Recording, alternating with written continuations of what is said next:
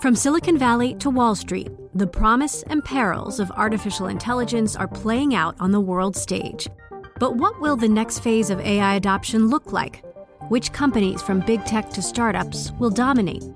And where do the risks and unintended consequences lie? I'm Emily Chang. Join me at Bloomberg Tech in San Francisco, May 9th, to answer many of the industry's burning questions, alongside Snap's Evan Spiegel, Xbox President Sarah Bond, OpenAI's Brad Lightcap, top researcher Dr. Fei Fei Li of Stanford, and many more. More details and just a few tickets left at bloomberg.com slash techsf.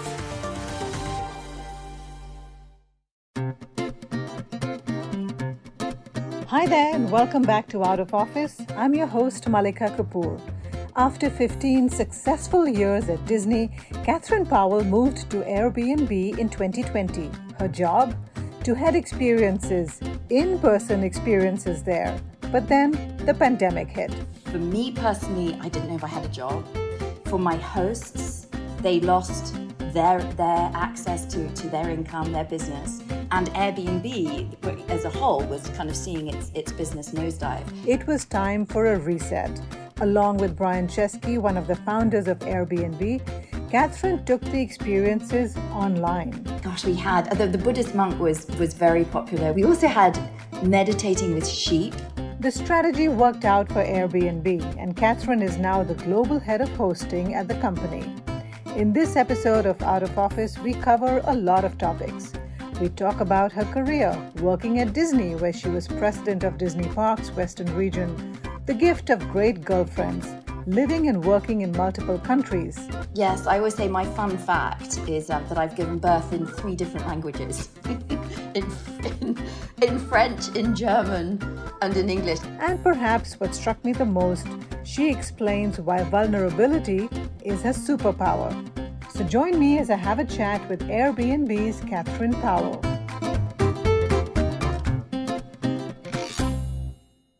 Catherine, welcome to Out of Office. Thank you. Thank you, Malika, for having me. As the global head of hosting for Airbnb, as one of the most senior executives there, you really have a good window into travel and tourism trends. Are people traveling again? Yes, they are. And in fact, we've seen that people have wanted to travel the moment that they were able to in the pandemic. Obviously, the pandemic was declared, the world went into lockdown. It was a very, very challenging moment for everyone. If you worked for a travel company, in the pandemic, I mean, it was it was a moment where we just were looking into the abyss. But what was incredible to see was as soon as lockdown restrictions started to lift, that pent up demand for travel and connection just exploded. People got into their cars. They weren't going to get onto airplanes, they couldn't, but they got into their cars, they traveled locally. They stayed in, in homes because they felt safe. And so we saw our business having dropped 80% start to pick up very, very quickly and Airbnb, what our hosts were offering was a was kind of the, the right product for travelers at that moment. And in fact, domestic and rural travel remains the biggest part of our business. It used to be international travel in cities. That's coming back. That's come back to pre pandemic levels, which is great. But rural and domestic remains really, really strong. And I don't know if you've traveled recently or been at an airport and tried to kind of fly. I could see domestic being a you know a more attractive option for for some time to come until you know airlines and airports can get the, the resources that they need because it, it's a nightmare traveling now. But yes people are traveling. It's nice to hear that. It just feels that the world is sort of inching back to some sort of normal state right? Yes at the beginning of the pandemic none of us knew what had hit us. We didn't know what was going to happen. Um, you didn't either. You had just joined airbnb and you were responsible for experiences and all of a sudden you know we went into this state of lockdown. So this must have been a really interesting time for you personally and also as you wondered oh my god what's going to happen next? Yes i, I joined airbnb in january 2020 i joined to run experiences and these are in-person experiences where you meet the host and they share an incredible their community their culture an experience and March 14th, the pandemic is declared, and I had to suspend my whole business. I mean, I had to just suspend experiences. So it was it was a it was a very difficult moment for me personally. I didn't know if I had a job. For my hosts, they lost their their access to to their income, their business, and Airbnb as a whole was kind of seeing its its business nosedive. So it was an incredibly challenging period. One of the things that I did um, early on was was to actually start doing workshops and listening sessions with our hosts to hear from them, to hear how we could help them. And it was clear they wanted to continue connecting with guests and provide something. So we pivoted really quickly. I mean, in 14 business days, I think it was, we launched online experiences. And I remember having the conversation with Brian at the time saying, you know, our hosts want to do this. And Brian was saying, but we're all about connection and human connection and it's got to be in person. And in the end, we thought, let's try it. Our hosts want it. It's going to help them. And so we curated these experiences. I remember working with hosts and kind of almost like rehearsing, hey, this is different to an in person experience. It's online. We set up Zoom accounts for them and we launched them. So it was, that was a, that was a great moment of light during an incredibly difficult time. The pandemic was such a forcing function to focus, focus on what was really important, to jettison businesses that were, I think Brian felt, were distractions and go back to the core of what is at the heart of Airbnb, which is hosted travel. This is our hosts and their unique homes. And that was when he created this role, this global head of hosting role. And, and my priority was to focus on our 4 million hosts. Online experiences. I know you offered a range of experiences, and one of them was, you know, meditating with a Buddhist monk. What was the most popular experience? We had, gosh, we had the, the Buddhist monk was was very popular. We had um, we also had meditating with sheep.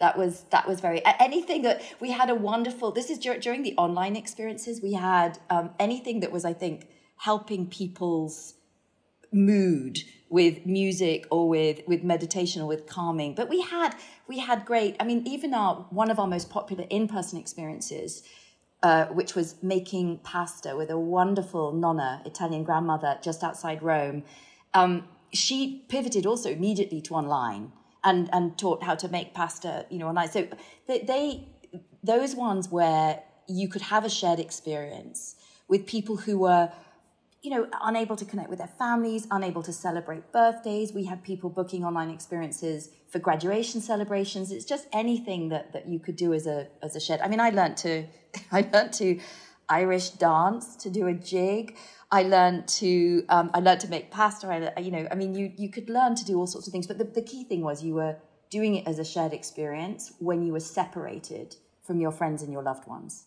Now, at the same time, you were working on these online experiences, but you just said a few minutes ago that you know you weren't sure whether you even had a job, and you had just come off 15 incredibly successful years at Disney, a really high-profile position, very much in the public eye. And then you find yourself in this situation where you're scratching your head thinking, where is this going? I may not have a job. How did you get through that? I think the one of the things about the pandemic was that it was you know people have talked about it being kind of very democratic you know everybody was was in the same boat and i think while i was very worried about kind of our hosts our experience hosts the experience business it was very clear that Airbnb was focusing and all of us on the executive team. We during that period we were meeting every day, every single day for hours, including Saturdays and Sundays, with with Brian, just talking about how are we going to get through this? How are we going to refocus the business?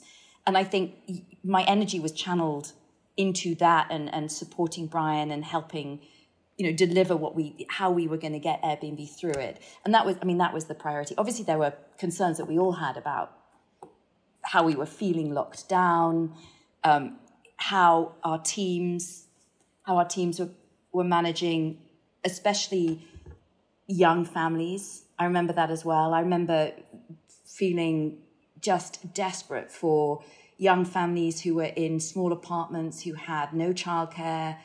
I think one of the things it also really taught me was just the importance of empathetic leadership I, I, mean, I've got a I've got a kind of blurred background now. Eh, many of us have Zoom backgrounds on, and so you didn't even know what was going on behind the Zoom. So this idea that someone could be in their bedroom, where they wake up, they get dressed, they go onto Zoom, they have kids in the background, and they st- they spend the day in their bedroom. And this the the toll, as well as kind of just focusing on how the business was going to get through, the toll on our teams and the the the you know the mental as well as the physical well-being was was really tough as well. So i think that was another thing that really focused me just to support the team and make sure that that we were really intentional about being empathetic. It's very easy if you're seeing someone with a zoom background not to think about what's going on behind that background You've done lots of interesting things and new things as global head of hosting at Airbnb.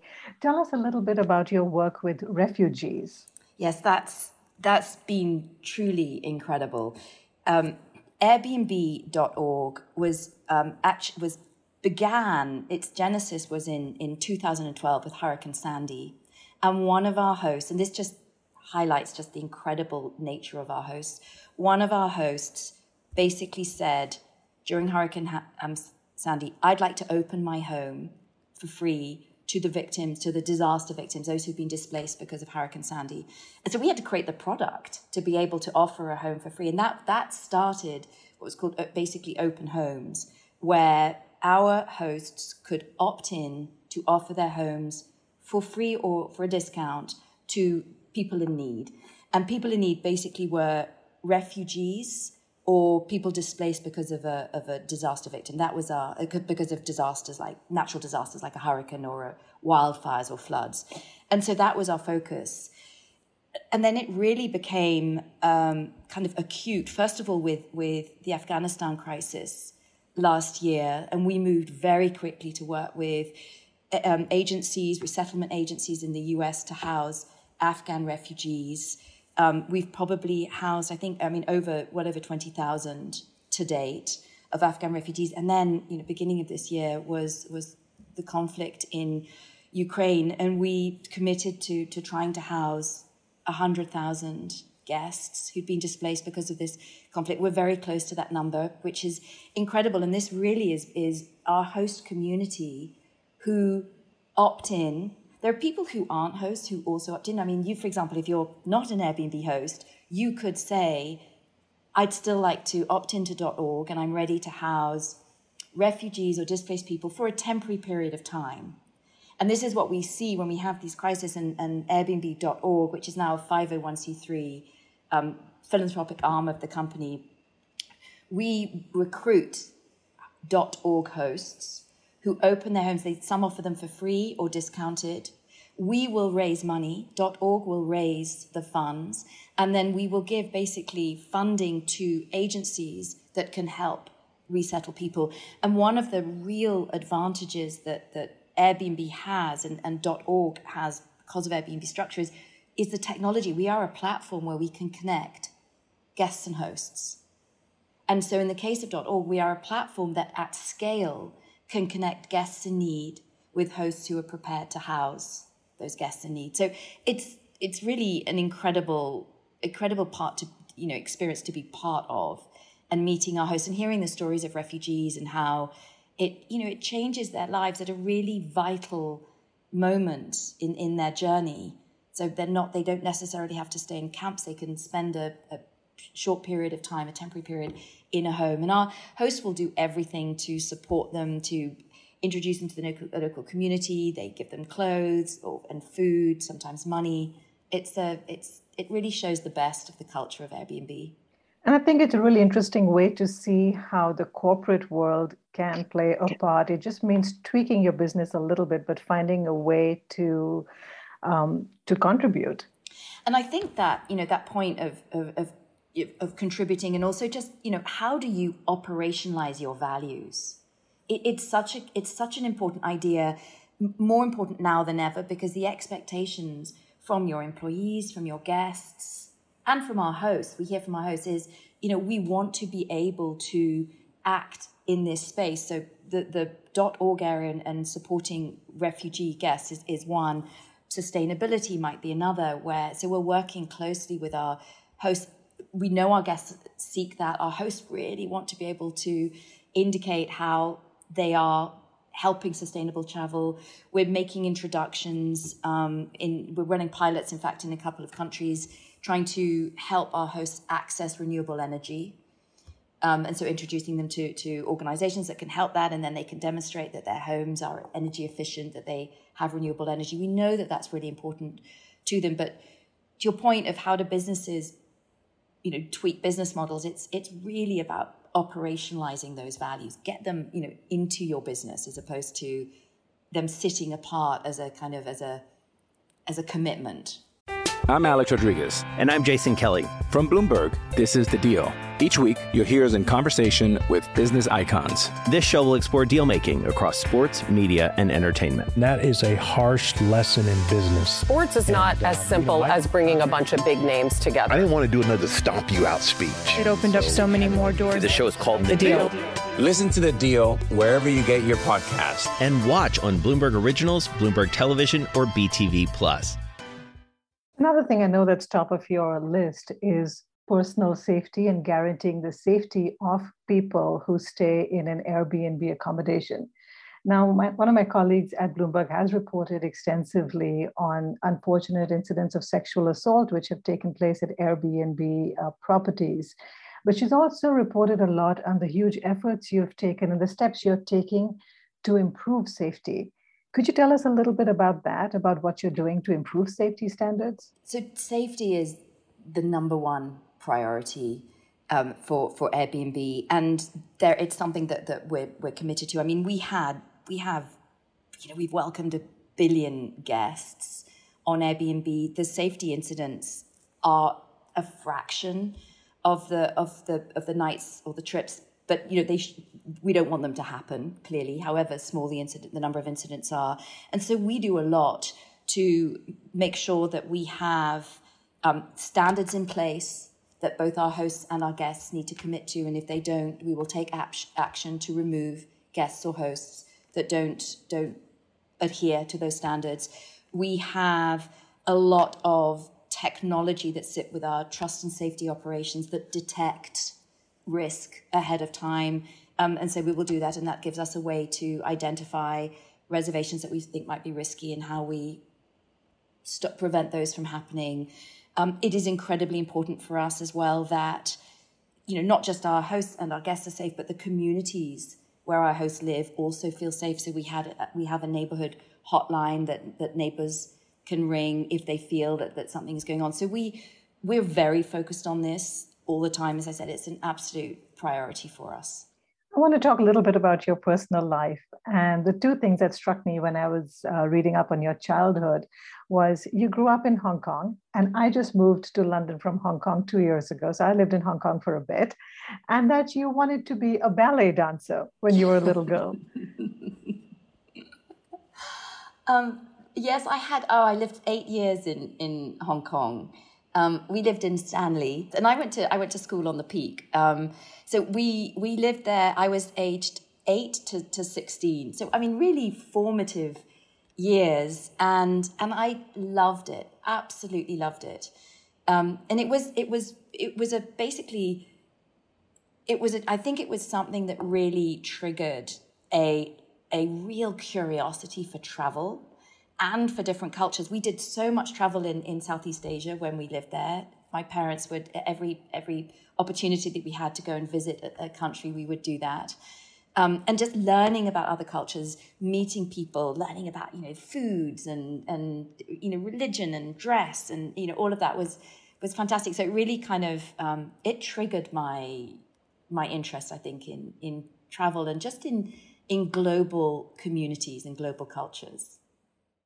How do you feel about the situation in Hong Kong now, though? I mean, I just read that Hong Kong has had its biggest exodus uh, of people, you know, ever. I think 1.6% of the population left just in the last 12 months. That's a huge number. And just given the way they've handled the pandemic, the national security law, Hong Kong doesn't feel the same, right? It, I feel sad. I feel sad. We I, we have um, I I have friends who are still there, and actually there's a there's a, a group that we're together WhatsApp group, um, and so and they're they're kind of sharing what's what's going on, and it's you know it's a I think it's a very it's a very difficult period. Actually, I have to say I haven't been back, um, and I, I mean I I think of it so fondly. You know, when you've lived somewhere also as a child, it's so nostalgic. Um, but I know it's changed a lot, but I can't wait to go back. But Hong Kong is just one of the cities you've lived in. I know you're a true global citizen. You've lived and worked mm. in Paris, in Sydney, in London, in the States. And you have three boys. Each one was born in a different country. Yes, I always say my fun fact is um, that I've given birth in three different languages in, in, in French, in German, and in English. And I always laugh about the German one. If you if you know the German language, you always have to put the verb at the end of the sentence. I remember I can literally remember trying to construct the sentence, you know, in labor. Um, so yes, I I have my boys have they've you know they've uh, grown up in different countries. They've they've lived yeah they've lived all, literally all over the world. They're all now with me here in the US, with my husband, of course, as well. I should say. We're all here. How old are your boys? The, my youngest is 20 um, and is at, at, college here in the US. Uh, my next one is 24, and then my eldest is 26. How did that shape you living and working in so many different parts of the world? How has that shaped you as a business leader? I think, you know, I think, I mean, I talked about kind of growing up in Hong Kong um, and, and, and what that did in terms of just just opening your eyes to the fact that you know, cultures are very different, communities are very different, and there's a whole world to explore. Having the opportunity then to go and live in different cities, um, live in different countries, it, I think what it, it, has done for me as a as a leader is really help me adapt to, particularly to how do you know how does how do consumer expectations and consumer behavior how does consumer behavior change? If you are a business and you're dealing with you have products or a brand um, and you're you're you know your product you want it to get into the hands of, of consumers. How how is it different in each country and how do you have to really understand the cultural nuances? And this is everything from selling uh, when i worked in paris very early on so when after my husband and i married and we moved to, to paris because he's a he's in the british foreign was in the british foreign service and we were posted to the embassy there. Um, and i worked in um, dist- what we called audiovisual distribution, which is basically the licensing of, of TV shows and films. And um, we licensed US and, and UK films to French broadcasters. So I really had to understand what do French consumers want to watch? When do they watch it? What's the right, you know, which channel broadcasts what sort of programming? What's the time slot? So you, you begin to understand how that changes, how that's different to what I was used to in the UK, for example.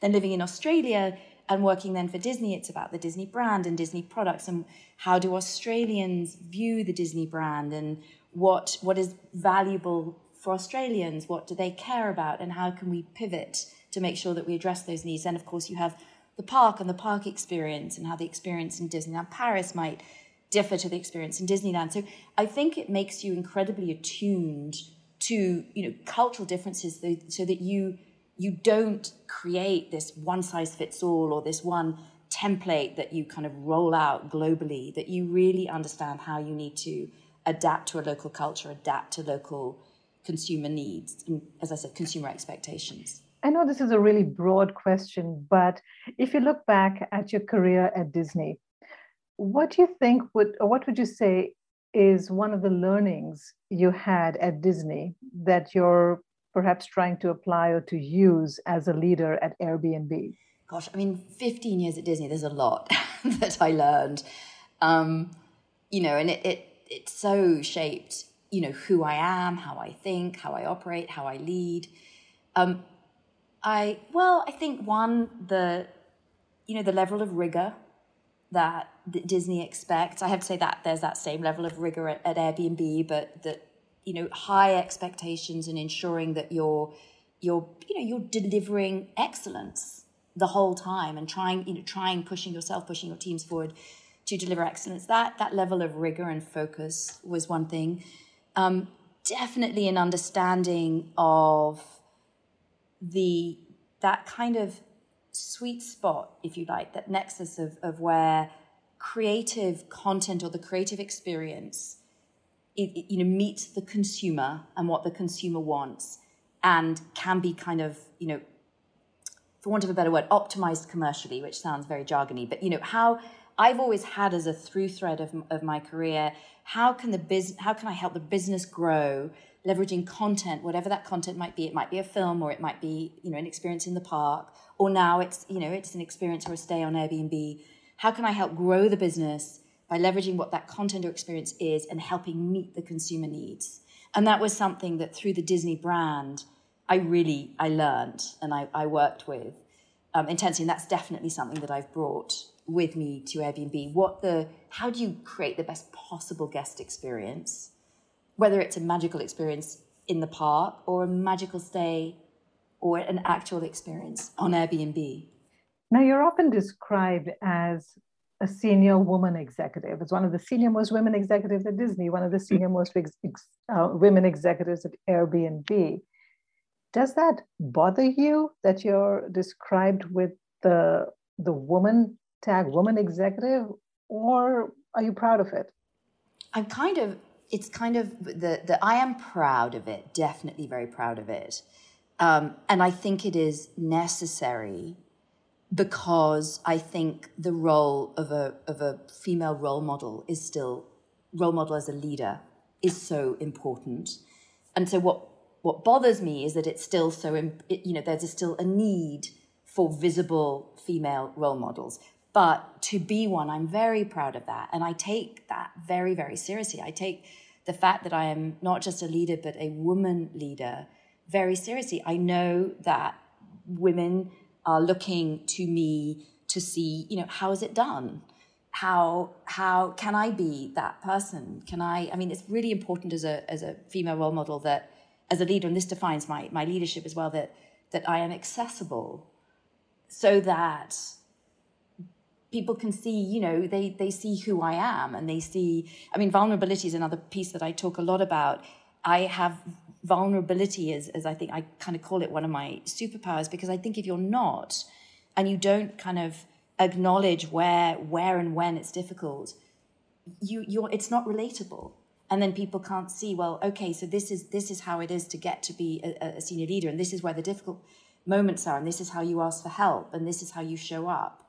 Um, so, and i think that's very it's very very important. I you know i share a lot um, and have shared a lot with with women leaders younger leaders I, I mentor as well both within airbnb and outside of airbnb and helping helping them women on that path, it's so important, not just as a female leader that you take that seriously, but that you sponsor, that you advocate, that you look at your pipeline of leaders and make sure that you have a pipeline of female leaders, and, and then you're equipping them to be successful. And it, it, it is on, it's on all leaders to do that, men and women. But for obvious reasons, there's, I think there's, you know, more of a, of a, an expectation that a woman leader will help because you're experiencing so much of what they're, they're you have experienced so much of what they're going through.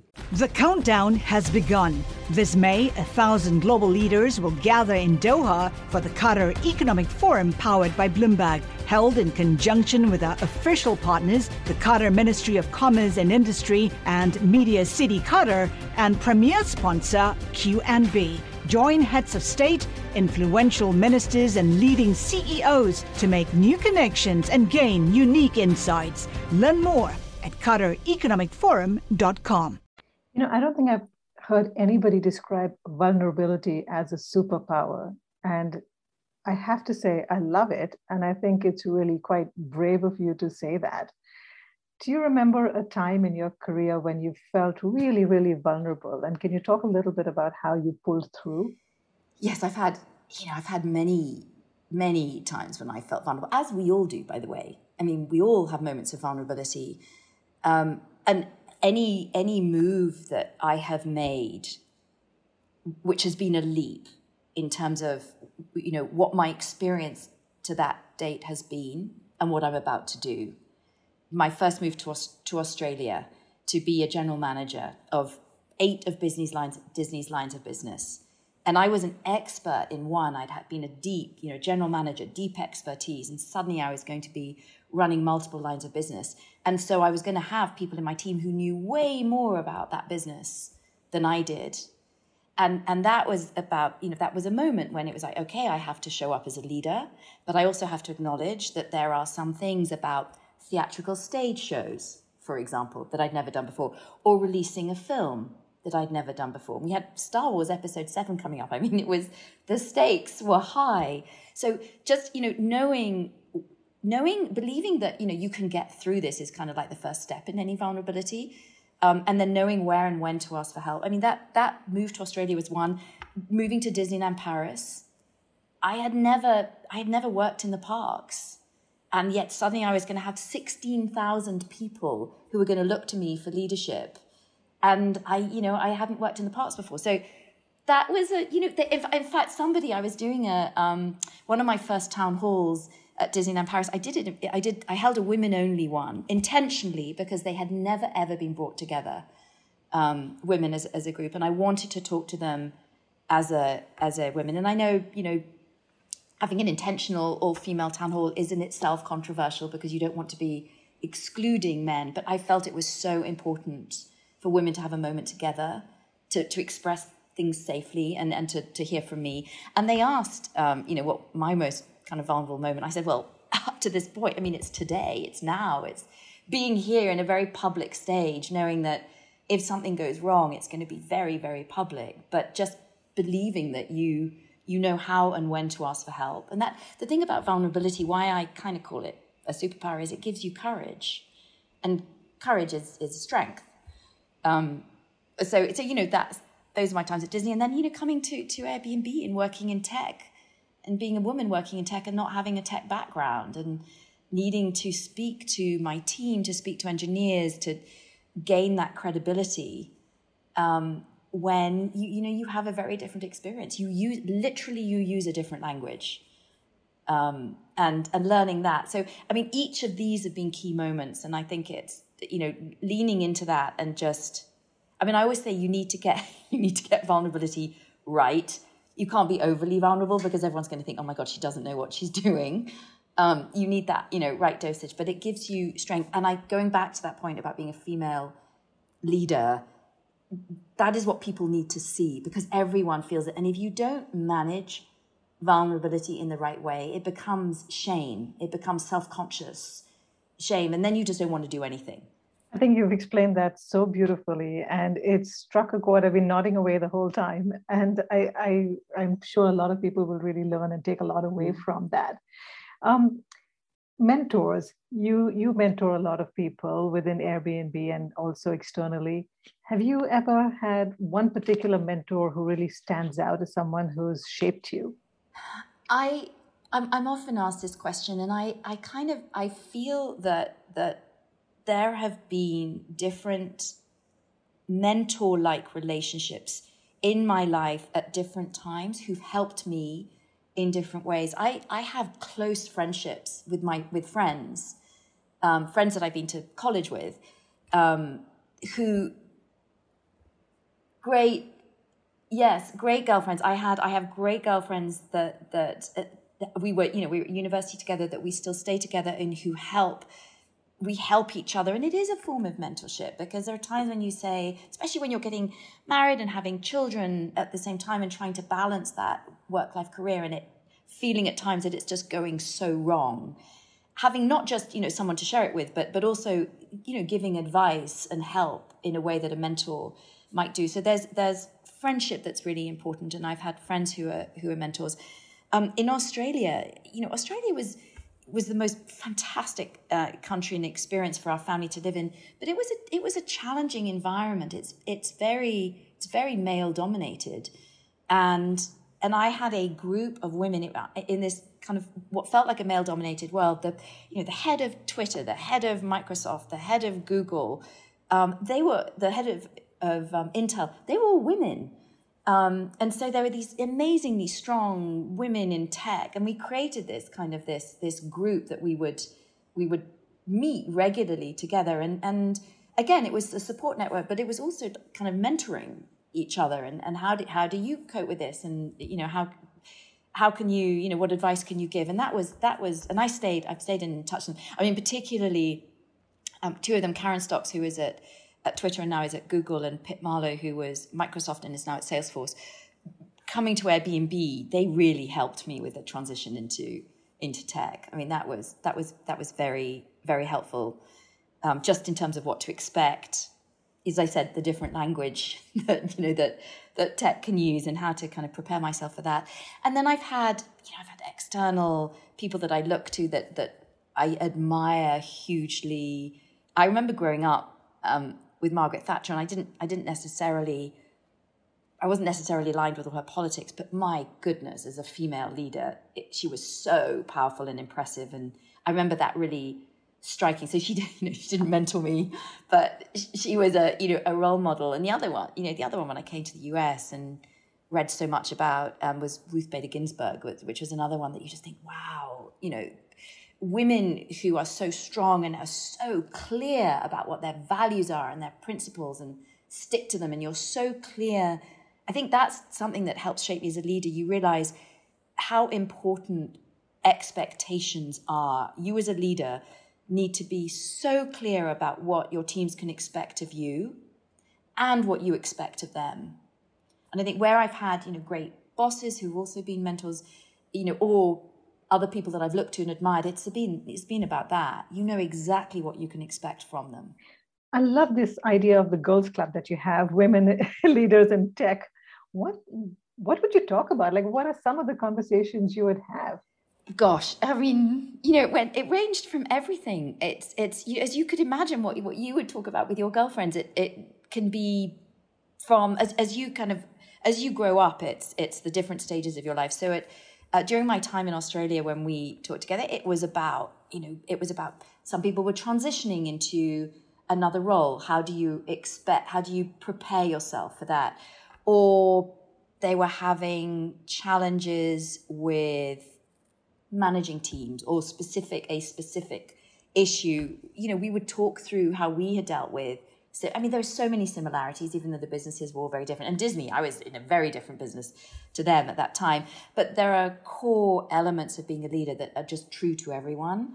And so it's whether it's dealing how to how to deal as a manager with a difficult situation or how to deal with your boss in a difficult situation, how to transition out. And I remember um, one of them was thinking of of leaving her role, and she was she was going through all the kind of the criteria that she was asking herself and the, the, the decision tree, if you like, that she was using to make this transition. That was incredibly useful for me. I mean, she we were helping her through it, but for me to hear how she was thinking through, if I move, these are the things that are really important that I'm going to be asking myself was was incredibly helpful. If your team had to describe your leadership style, if I went to them and said, "Can you describe Catherine's leadership style?" What do you think they'd say? Um, I think they would use the word empathetic. Um, I think they would use the word. Um, they might use humor. I think. I think humor is I think humor is incredibly important. I think um, you know clarity and help on on on problem solving. So being able to kind of unpack a problem and fi- find a creative solution. So kind of bias for action, but in a let's you know. I think they would use the word optimism, and I think optimism is is is about this like, hey, we can find a way through this. You know, and, and I will, you know, I'm I can find kind of creative problem solve. Um, so I think they'd use empathetic, optimistic, high energy, which is, I think, for my team, good and bad. you know, um, you know, I hope that they would. I hope they would think humor as well. I think humor is incredibly important. Oh, it is absolutely. And my last question is: This podcast is called Out of Office. What's your favorite thing to do when you're not in the office? Um, and that's that's a more difficult question now that we work from home you know, how do I really try to kind of create that separation between um, home? Um, well, I'm very lucky that I live in the Santa Monica Mountains in LA, and so hiking, hiking and beach walks are I absolutely love them. Especially, you know, we have a we have a dog, um, and so and we're the we're you know new to dog. I mean, we've had uh, Aussie named after Australia, um, Aussie. We've had Aussie for three years, so he's pre-pandemic, but um, you know, now I'll kind of make sure that, that, that a lot of what we do at weekends we can do with Aussie. But hiking is is hiking and, and the beach walks, which are the most beautiful assets of California, is probably is probably my favorite things to do. Something also that that my husband and I both enjoy. We don't always share the same interests, but this this we do. And hiking, I have to say, with three boys, you know, hiking and hiking holidays is we've done this since as soon as we thought they were kind of strong enough to be able to walk you know more than an hour so we've had we've had i mean you're, you're in the uk at the moment we've walked most of the southwest coast path trail i think that's the right way southwest coast path trail around kind of cornwall and, and devon which is absolutely stunning and if you haven't done it or parts of it you really should it's beautiful but we would every holiday every half term we would do chunks of of that walk Oh, I um, haven't done it, but I'm going to look into it you, now. You should. And with, with young boys, it was it was a good way to kind of exercise them, keep them off the off the off the electronics, and make sure they sleep well at night. Every yes. mother's goal. Yes, exactly. Catherine, thank you so much for joining me on Out of Office. Oh, Malika, it was a pleasure. Thank you. That was Catherine Powell, Global Head of Hosting at Airbnb. I hope you enjoyed our chat as much as I did. And make sure you check out some of the other incredible conversations on Out of Office. You'll find them on Spotify, Apple Podcasts, Bloomberg.com, and of course the Bloomberg Terminal. This episode was produced by Yang Yang. I'm Malika Kapoor. As always, thank you for listening.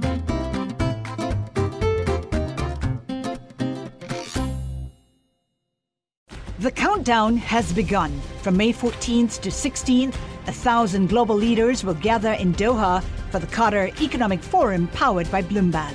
Join heads of state, influential ministers, and leading CEOs to make new connections, gain unique insights, and uncover valuable opportunities in one of the world's most rapidly rising regions. Request your invite for this exclusive event at QatarEconomicForum.com.